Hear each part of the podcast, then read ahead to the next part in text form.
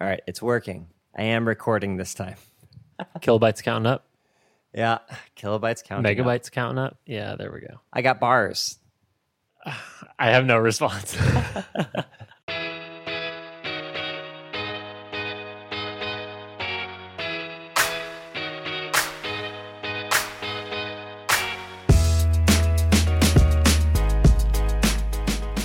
Ooh, welcome to episode 411 of the Design Details podcast. We're here to break it down. I'm Brian Lovin. And I'm Marshall Bock. Yeah, here with the early 2000s reference, the 411. Hope you're having a good one, Brian. How you doing? Uh, great, Marshall. I feel like we should just go ahead and get this out of the way.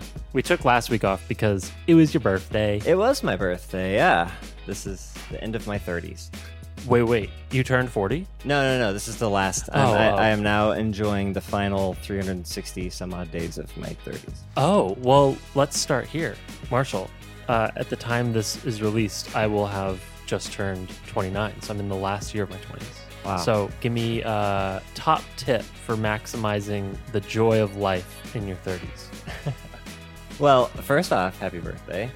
Secondly, uh, you're already pr- in pretty good shape, right? Like I got my uh, Done. I got my gig at Google at the end of 29. Like I, I turned 30 the first few months I was there, right? So uh, you've got a big head start on where I was. So I think Work wise, probably work, okay. work, work wise. What about like life and pleasure and, you know, seeking enlightenment and fulfillment? Oh man. Well, I, I know you're joking, but honestly, well, not really. That's actually the more interesting part. okay, well, uh, when I was 27, I was not happy with my partner, and I don't think my partner was happy with me. And part of it was because I was grinding. I was on that Grussel, Brian, just grinding and hustling so hard trying to get a job in the industry. and it was taking time away from her, and she didn't appreciate that very much. And ended up breaking it off. And it was the best thing I ever did because then I was able to focus, and she was able to focus on her stuff, and she's happy now and I'm very happy now. And that was like a major decision I made near the end of my 20s that really set me up for happiness in my 30s because I, I let go of a potential future that I saw for myself of like, oh my God, is this is this what it is forever? And I wasn't happy with it. And I'm so happy that I cut shit off, you know. So what's the the lesson to be drawn here? Like, um, Don't be afraid to make big changes because they Hmm. compound. And the earlier you make those big changes, the more time you have to benefit from them. I love it. Okay, I got to think of what those big changes could be. Yeah, I mean, you're in pretty good shape, like I said. I don't- think you need to change too much about your life, Brent. I think I should quit and become a woodworker. I don't know. Yeah. What do people quit designing to become? Do the opposite of me. Say, yeah, marry Effie and move to Chicago. Move to Chicago and take up gambling, hardcore gambling. There you go. There you go. Sweet. Anyways, uh, welcome back for another Birthday weeks. episode. Yeah, it's birthday boys. So, um, sorry we were gone last week, but we got a good episode for you this week. hmm Before we get into it, huge shout outs. We got another solid list of VIPs, a couple people we know. So shout outs to our new very important pixels, Darian, Shinron Wong, Olafur Sverren Kartensen. Close. That's a hard one. I'm going to go ahead and say I missed. Yeah, Sorry that- about that. I think that was a Uh, whiff, but you tried. Adam Collier, Genghis Mendoza, Moj, Andre Sloptsov, Chase Simmons, Justin Bon, Derek Shirk, and Misael Abru. And Misael, if I mispronounced your last name, I'm very sorry. But I wanted to call out that Misael and I have actually met in person at Makeshift, which is Oh, nice. Gabriel Valdivia and a couple other folks. They started a co-working space in Brooklyn. So it's been cool to like meet new people this year, Marshall. Yeah. Did you know that that's a thing that you can do? I you can like venture out the into the world. Yeah, I thought I thought what I had was what I had. The cards dealt were the cards that I had, but you know, there are other people out there ready to meet and greet and it was it's been really fun actually to be around designers again Awesome. shout outs. Well, welcome to the fam, Yeah. everybody. If you didn't know, we're a listener supported podcast, which means that listeners like you and all the very important pixels that we just called out are supporting the show every week. They make it possible. That happens on Patreon at patreon.com slash design details. When you go there, you can sign up for just a buck a month. Just a buck a month. And in return, you get double eps, bonus content. Every week, you'll get access to a new supporter only segment of the show called The Sidebar. Sidebar, sidebar. The sidebar is another episode. We cover another design topic, answer another listener question. It's different every week. Last week, we talked all about keynote tips and tricks, how to have a nice deck. And this week we're talking about designing with your mind's eye, brain prototypes. So if that sounds fun, you want to dig into that, head to patreon.com slash design details. For just a buck, you'll get access to our entire backlog of sidebars as well as that sweet, sweet bonus content every week going forward. So thank you to everyone who's joined the fam Thanks, this everybody. week, and we hope to see more of you. Once again, that's patreon.com slash design details. Just a buck a month. It's just a buck a month. All right. So this week we have what uh, I'm going to dub a follow up episode, Brian, uh, which is a whole episode of follow up from, from previous episodes. So last week we talked about the differences between working at an agency and working in house at a large company. And there are trade offs, pros and cons between those two things. But we're answering a listener question asked by Brian Leach. And Brian Leach wrote back to us with some follow up. So he tweeted and said, what a great discussion. The biggest detractor for in house work, in my experience, is the lack of breadth that you talk about. I have seen folks start to experience some creativity atrophy when working on similar problems in similar styles all the time and want to avoid that. Having worked in both worlds, I really appreciate the ability to get into deep functionality, measure outcomes, and iterate that comes with in house work, but I really miss the challenge to my creativity that comes from agency work. Any thoughts on company org structures, process approaches, or anything else that can push this creativity growth? Yeah, I have a couple. I mean, I don't know. Maybe these are obvious, but I think one thing we called out last time was switch teams. Uh, I don't think you can do that that often, but at least in companies I've worked and people I've talked to, usually like every year or two is a good opportunity to switch teams and try something new. Another thing that's not as intense as switching a team is hackathons. And we do this at GitHub. We've done this at most places I've worked, like once a quarter or once a half. The team sets aside a week and just says, like, fuck the roadmap, let's play. And you get people together who have never worked together on certain things. You know, like a designer might pair really closely with a backend engineer to build out some random weird idea. And the ideas don't have to have anything to do with the roadmap or the product. It can be totally different. Um, one thing that we do at GitHub, which is kind of cool because of our org structure, um, the mobile apps kind of sit pretty close organizationally to the desktop team and the CLI team. And so we've had hackathons in the past where the people on those three teams have a chance to work together, brainstorm together, bounce ideas around. And that's really cool to experience like a little bit of what they're working on and meet new people and work with new people. And then at the end, like you get to see all of the demos from people working on totally different things. Uh, so I really enjoy those moments. But uh, yeah, what else, Marshall? What would how, how have you stayed creative over the years? Yeah, I, uh, I was just going to kind of parrot what you had just said. So there's a video game company called Double Fine that's based here in San Francisco, Brian. They're a fun little indie game studio, but they've made some pretty big games. Anyways, they do a thing annually called Amnesia Fortnight. I don't know if you've heard of this, but it's I have not. it's basically like a game jam type of a thing where they drop what they're doing and for two weeks, a fortnight, they only work on a little side project and everybody splits up into teams and they make little tiny games as basically pitches and sometimes those games end up becoming full games that the uh, the whole team starts working on right? So but it's a way to like blow out the cobwebs you know dust everything off and just you know do something new and and get inspired again. And yeah i think that's a really great way to keep yourself fresh and not get burnt out is like you know try some new stuff every once in a while especially if it's company sanctioned you know hmm. Yeah, I mean that's the way, right? Like f- you have to find time. Otherwise, I think I agree. It is really easy to get stuck. Like working on the same problems with the same processes, measuring the same outcomes. So agreed. thanks for the question brian Yeah. Okay. Let's move on. We have another tweet from Raphael who tweeted, "When should a product company consider hiring an external agency?" This was one of the things that we called out as like a caveat last week, right? Like neither of us have worked an agency, but we've had experience working with agency designers at our big company jobs where they come in to work on a particular problem.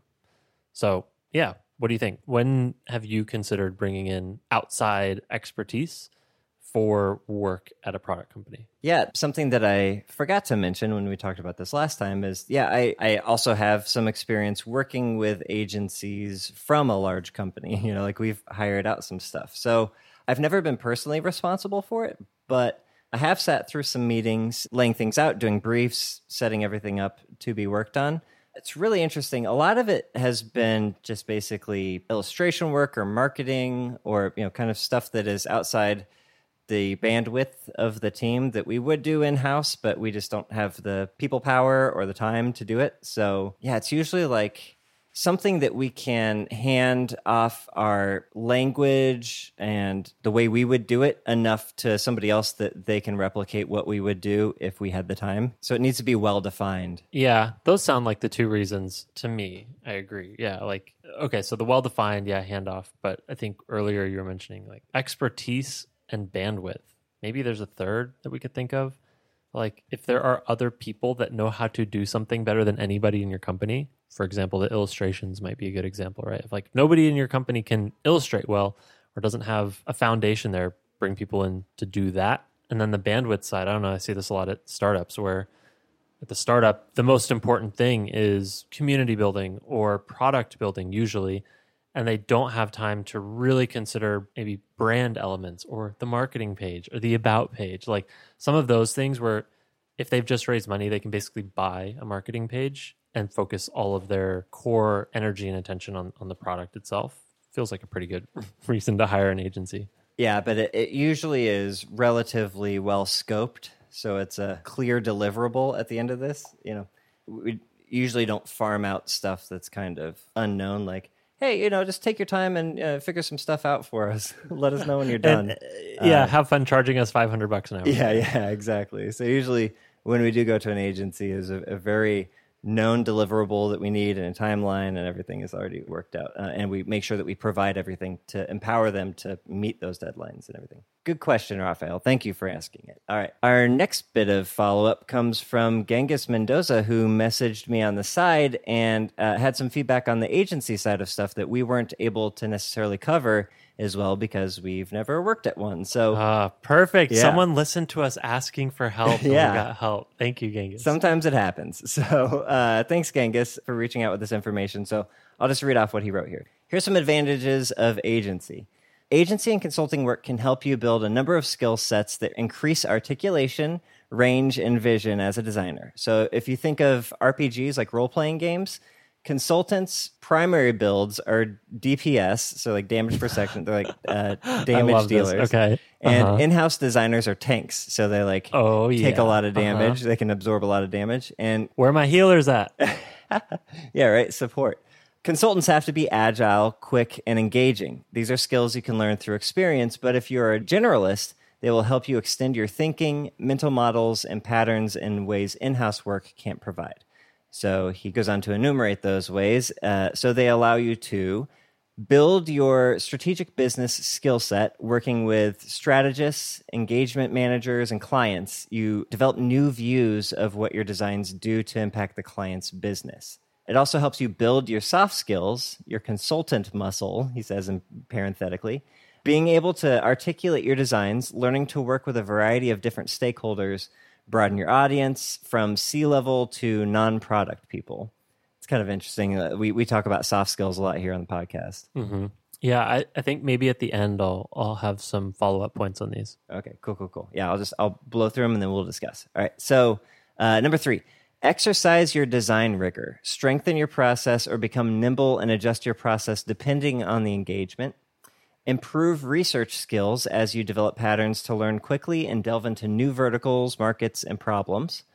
Facilitation skills improve, so you practice techniques and you build up your playbook of strategies to diverge, bring people to consensus, and all the things you need to do to make clients a part of the design thinking process. Uh, breadth of verticals, so developing a wider lens to learn more patterns from different industries, learning new problems and solving for them.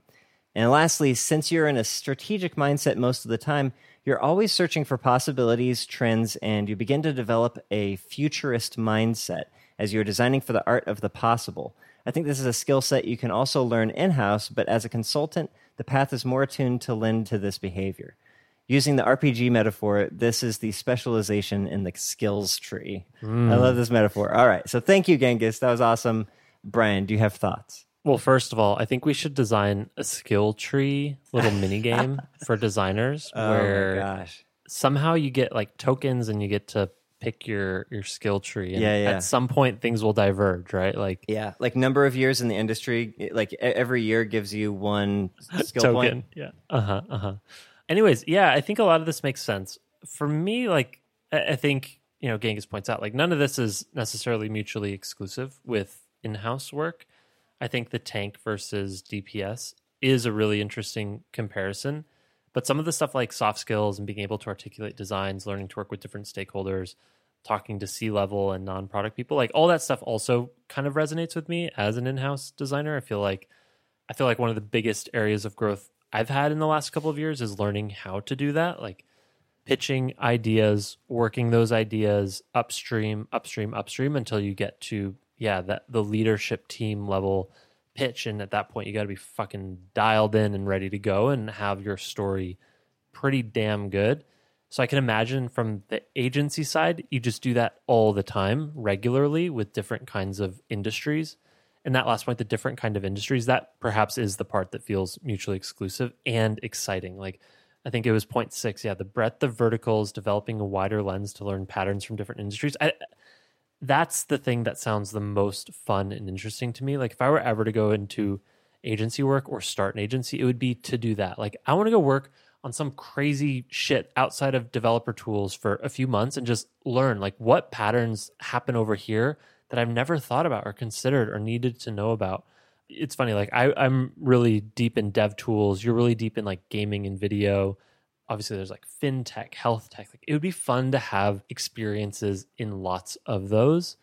And what a great way to build a well-rounded set of tools or experiences. I think I would still be concerned a little bit about like having depth on any of those and like if you want to be a fintech designer and like understand the way money works and design financial products for the world, like sometimes those things you will be at a, an advantage by building long-term expertise, maybe just from a financial point of view. But yeah, that circles us back to the trade-off of like, well, that can get boring after a few years. So yeah. Well, I think I've talked about this before, which is basically I part of my brain is dedicated entirely to interaction patterns, right? And I, I have a catalog of all of these things that I've ever seen in my life. And and uh, you know, when I see a new pattern, I try to understand it. I try to understand what the people behind it were thinking just through inference and I add it to my catalog. But because I've only kind of been in the same narrow industries, there's I'm sure there's tons and tons of patterns that I haven't even seen before that might be helpful in the stuff that I do do. So, hey, there you go. do do. Do do. Hey. I tried to leave some space between it so it wasn't obvious that I was saying do do, but yes, do do. Uh huh. Uh, but yeah, that sixth point is the most exciting for me. Of like, yes, e- expand the catalog, add more patterns to solve more problems and different problems. Super exciting. Yeah. You know, speaking of patterns, just one thing I wanted to call out. I love that moment when you discover a new pattern. Mhm. That is special because it doesn't happen very often. Or if it does, like something maybe you saw a long time ago and now you're seeing like the modern sort of flavor of it. That's exciting. It kind of happened to me recently, actually. I was trying Clubhouse again. I had a Clubhouse call the other night, and they have this new interesting UI where you're in a Clubhouse room, and they sort of there's like a little tab of paper hanging off the right edge of your screen. It looks like a little pull tab, you know, something that you would pull to open some packaging. So the design of it affords like pulling and dragging. So you pull that tab from the right edge of the screen, and it pulls in a modal that they call the back channel, where you can chat with people on the side while listening to a conversation.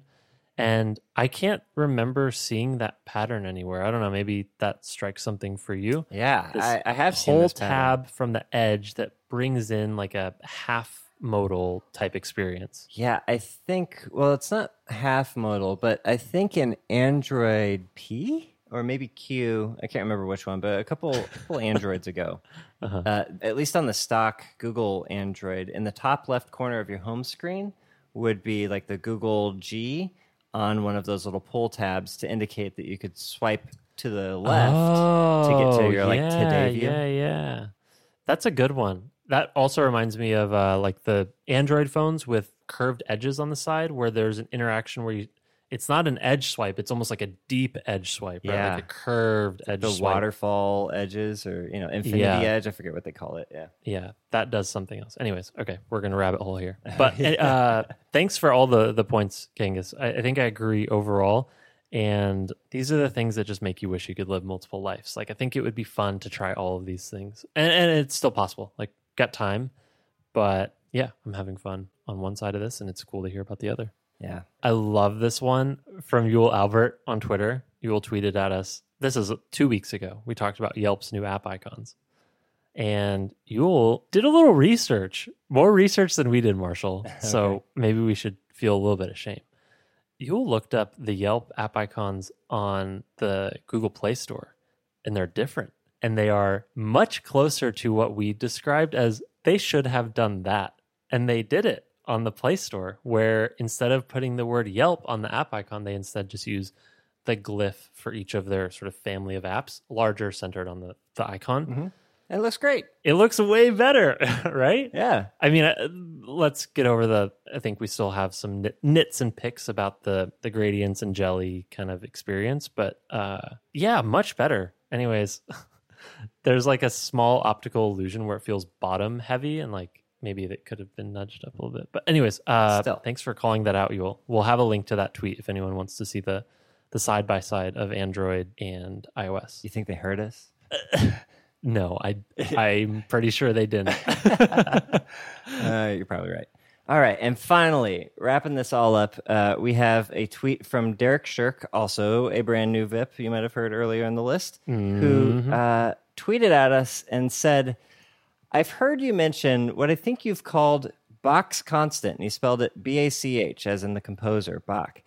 And Bach's constant says, "People don't read." Am I getting that reference correct? Could you share a link to an original source? And I replied, I. This is where this is where audio fails us, Mark.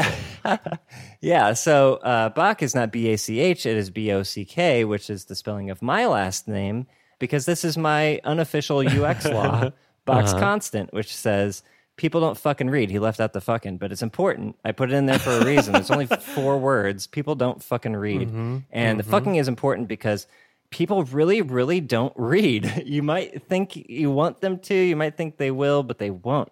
So if you have an important message that you're trying to convey to them, you should not rely solely on the copy, solely on the text to relay that message. That's what Bock's constant means. So we've we've mentioned it kind of in passing before. So if you've ever wondered, it's kind of an inside joke going pretty far back in the podcast. But thanks for asking, Derek. You gave me another reason to hawk my fake UX law. you know, I don't know if Jon Yablonski listens to this podcast at all, but Jon, if you do listen, uh, Jon runs lawsofux.com, which is a great website. Everyone should check it out. We've, in fact, done a deep dive into product design principles based on a lot of these. And it would be really fun to see a Bock's constant show up here.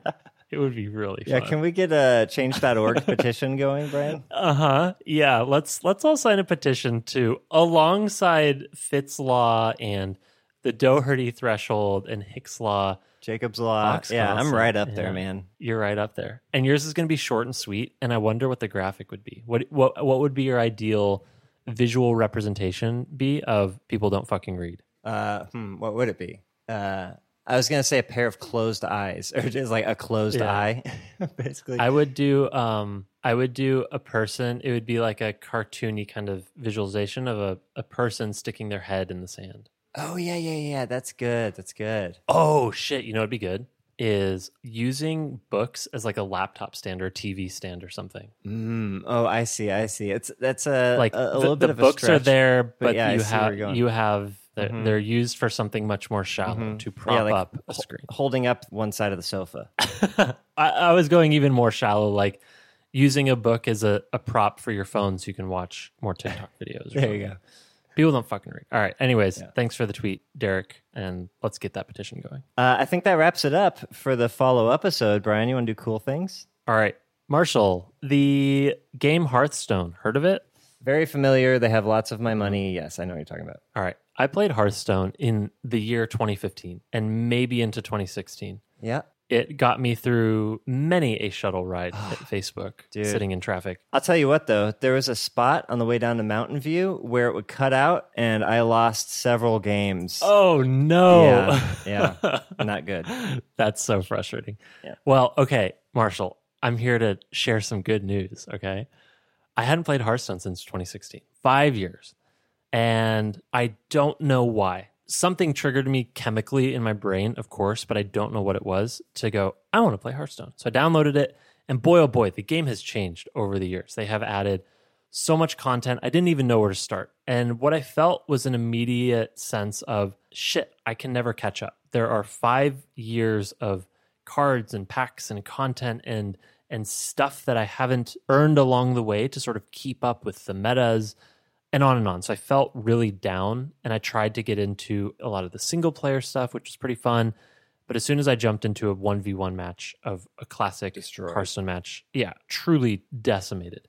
Then I was like, all right, shit. Now I need to go look up metas and like build my own decks, blah, mm-hmm. blah, blah. Which is kind of the fun of it, right? Like that that can be fun if you're into that level of it, but if you're just trying to skim across the surface, looking up net decks and assembling things is not super fun. Well, especially when I knew that if I looked up a meta deck, it would require me doing some purchasing. So I was like, all right, before I get that far, let me poke around. So they have a mode that I had not heard of before. I don't know when this came out. It's called Hearthstone Battlegrounds. Have you heard of that, Marshall? I knew that it existed. I've never seen it or played it. All right. So Battlegrounds is a variant of the core game that is very, very different. But the thing that's most important to know about it is that it is a great equalizer. Everybody starts at the same level of the playing field. Every match, clean slate, and you're up against an arena of eight people. I would say a, a full round of Battlegrounds takes between 15 to 20, 25 minutes. It's a little bit of a commitment. Uh, it, it only takes longer if you're winning, if you're doing good. If you lose really quickly, then it's short. I could not begin to describe all of the rules of Battlegrounds, except I would just recommend people who have tried Hearthstone, maybe never got into it, or people like me who had tried it or played a long time ago and have forgotten about it. This is a, a way to ramp back in because everybody that you're playing against starts from scratch. And every game is new it's different and the design of the mechanics the gameplay it i just find it incredibly fun and compelling and obviously addicting. It is you know every matchup is different. You're picking different heroes you're getting different cards you're strategizing in different ways. I've like gotten into hearthstone battlegrounds youtube and like mm. seeing streamers pull off crazy shit and as soon as you go down that rabbit hole it becomes really fun and engaging uh, so, anyways, my cool thing this week will be for people like me who might have uh, forgot about Hearthstone. Give Battlegrounds a try. It's been a great source of entertainment for the last five days of my life. Here's my question for you, Brian. How's the music? Oh man. Well, I remember recently you and I were talking about this. You were like, I could sit down and and have the Hearthstone soundtrack playing in the background forever and I wouldn't get sick of it. Yep. Like the, it's perfectly designed in that way. It's perfect. Yeah, I can hum Dude, it right it now. holds It's up. beautiful. It holds up. Yeah. Yep. It's stuck in my head. There's lots of I don't know small jokes and and there's personality and character to it. Yeah, it, it's fun. So to the artists and developers who I'm sure work wildly hard on this thing, kudos. Cool thing, Brian. Uh, mine this week is another book. So I've been reading a lot of fantasy novels recently, right? Like I finished the Stormlight Archive, and then I read a bunch of that Joe Abercrombie stuff, or a whole trilogy of that. I went on. I, I read uh, The Name of the Wind, and after that, I was like, okay, I've read a lot of fantasy. I, I need some like sci-fi or something to like switch it up. And I stumbled upon this book called The Fold by Peter Clines. He is an author I haven't read anything from before, but the setup for the book grabbed me. So here's the premise, Brian. The main character is described as a young Alan Rickman, so basically a young Severus Snape. So that's like kind of an interesting Uh, place to start from. He's not some dashing Indiana Jones, you know.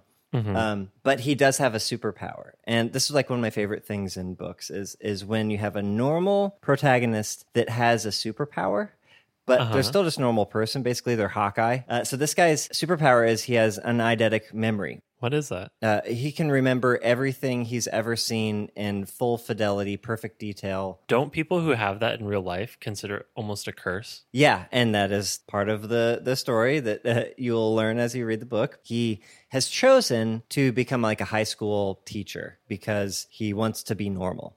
And he's got a buddy in the government, and the buddy comes and says, "Hey, I want you to check out this thing." And he's always turned him down in the past, but he's got this really interesting thing of like, "I got this group of scientists working out in the middle of the desert. I want you to go check out and make sure that what they're doing is legit." So he goes out there, and a group of scientists has developed essentially a teleportation machine that opens a fold in reality and allows you to go from one point to another instantaneously. But it kind of seems like maybe they're hiding something. So that's that's the book for you. It- and- Something is afoot. yeah, something is afoot, and boy, oh boy, it's got a buck wild ending. Uh, it goes pretty crazy at the end, but overall, really enjoyable. It was a nice, tasty treat after some pretty heavy, you know, high fantasy stuff that I've been reading. So if you're Yeah, interested, this this sounds like my jam. Yeah. this sounds good. I didn't want to stop listening. Like I actually stayed up way too late a couple of nights just because I, I I normally put the like 30 minute timer on as I go to sleep, and usually I fall asleep before it stops playing. This one, it just kept the timer would end, and I'm still awake listening to the damn thing. Like, okay, extend half an hour, extend Marshall, half an hour, extend half You're an hour. you're out of control. You're partying too hard. We're gonna have to set some limits. Uh, get it under control. Sorry, sorry. That's how I live, man. No, that sounds awesome. I mean, that's the joy, right? That's the reason we read. Love it. hmm All right. Well, cool thing. I will check this out. Cool. Let's get out of here. Alrighty, let's do it. This has been episode 411 of the Design Details Podcast. Hope you enjoyed it. If you did, let us know what you thought. We're on Twitter, as always, at Design Details FM. Of course, if you want to hear more design chit chat, head over to Patreon, patreon.com slash design details, where for just a buck a month, Just a buck a month. get access to the sidebar. Sidebar, sidebar. The sidebar is our bonus content every week. And to this week, we're talking about designing in your mind's eye, brain prototyping. If you want to hear us talk about that, once again, that's patreon.com slash design details. All right, that's it for us. Catch you next week. Bye.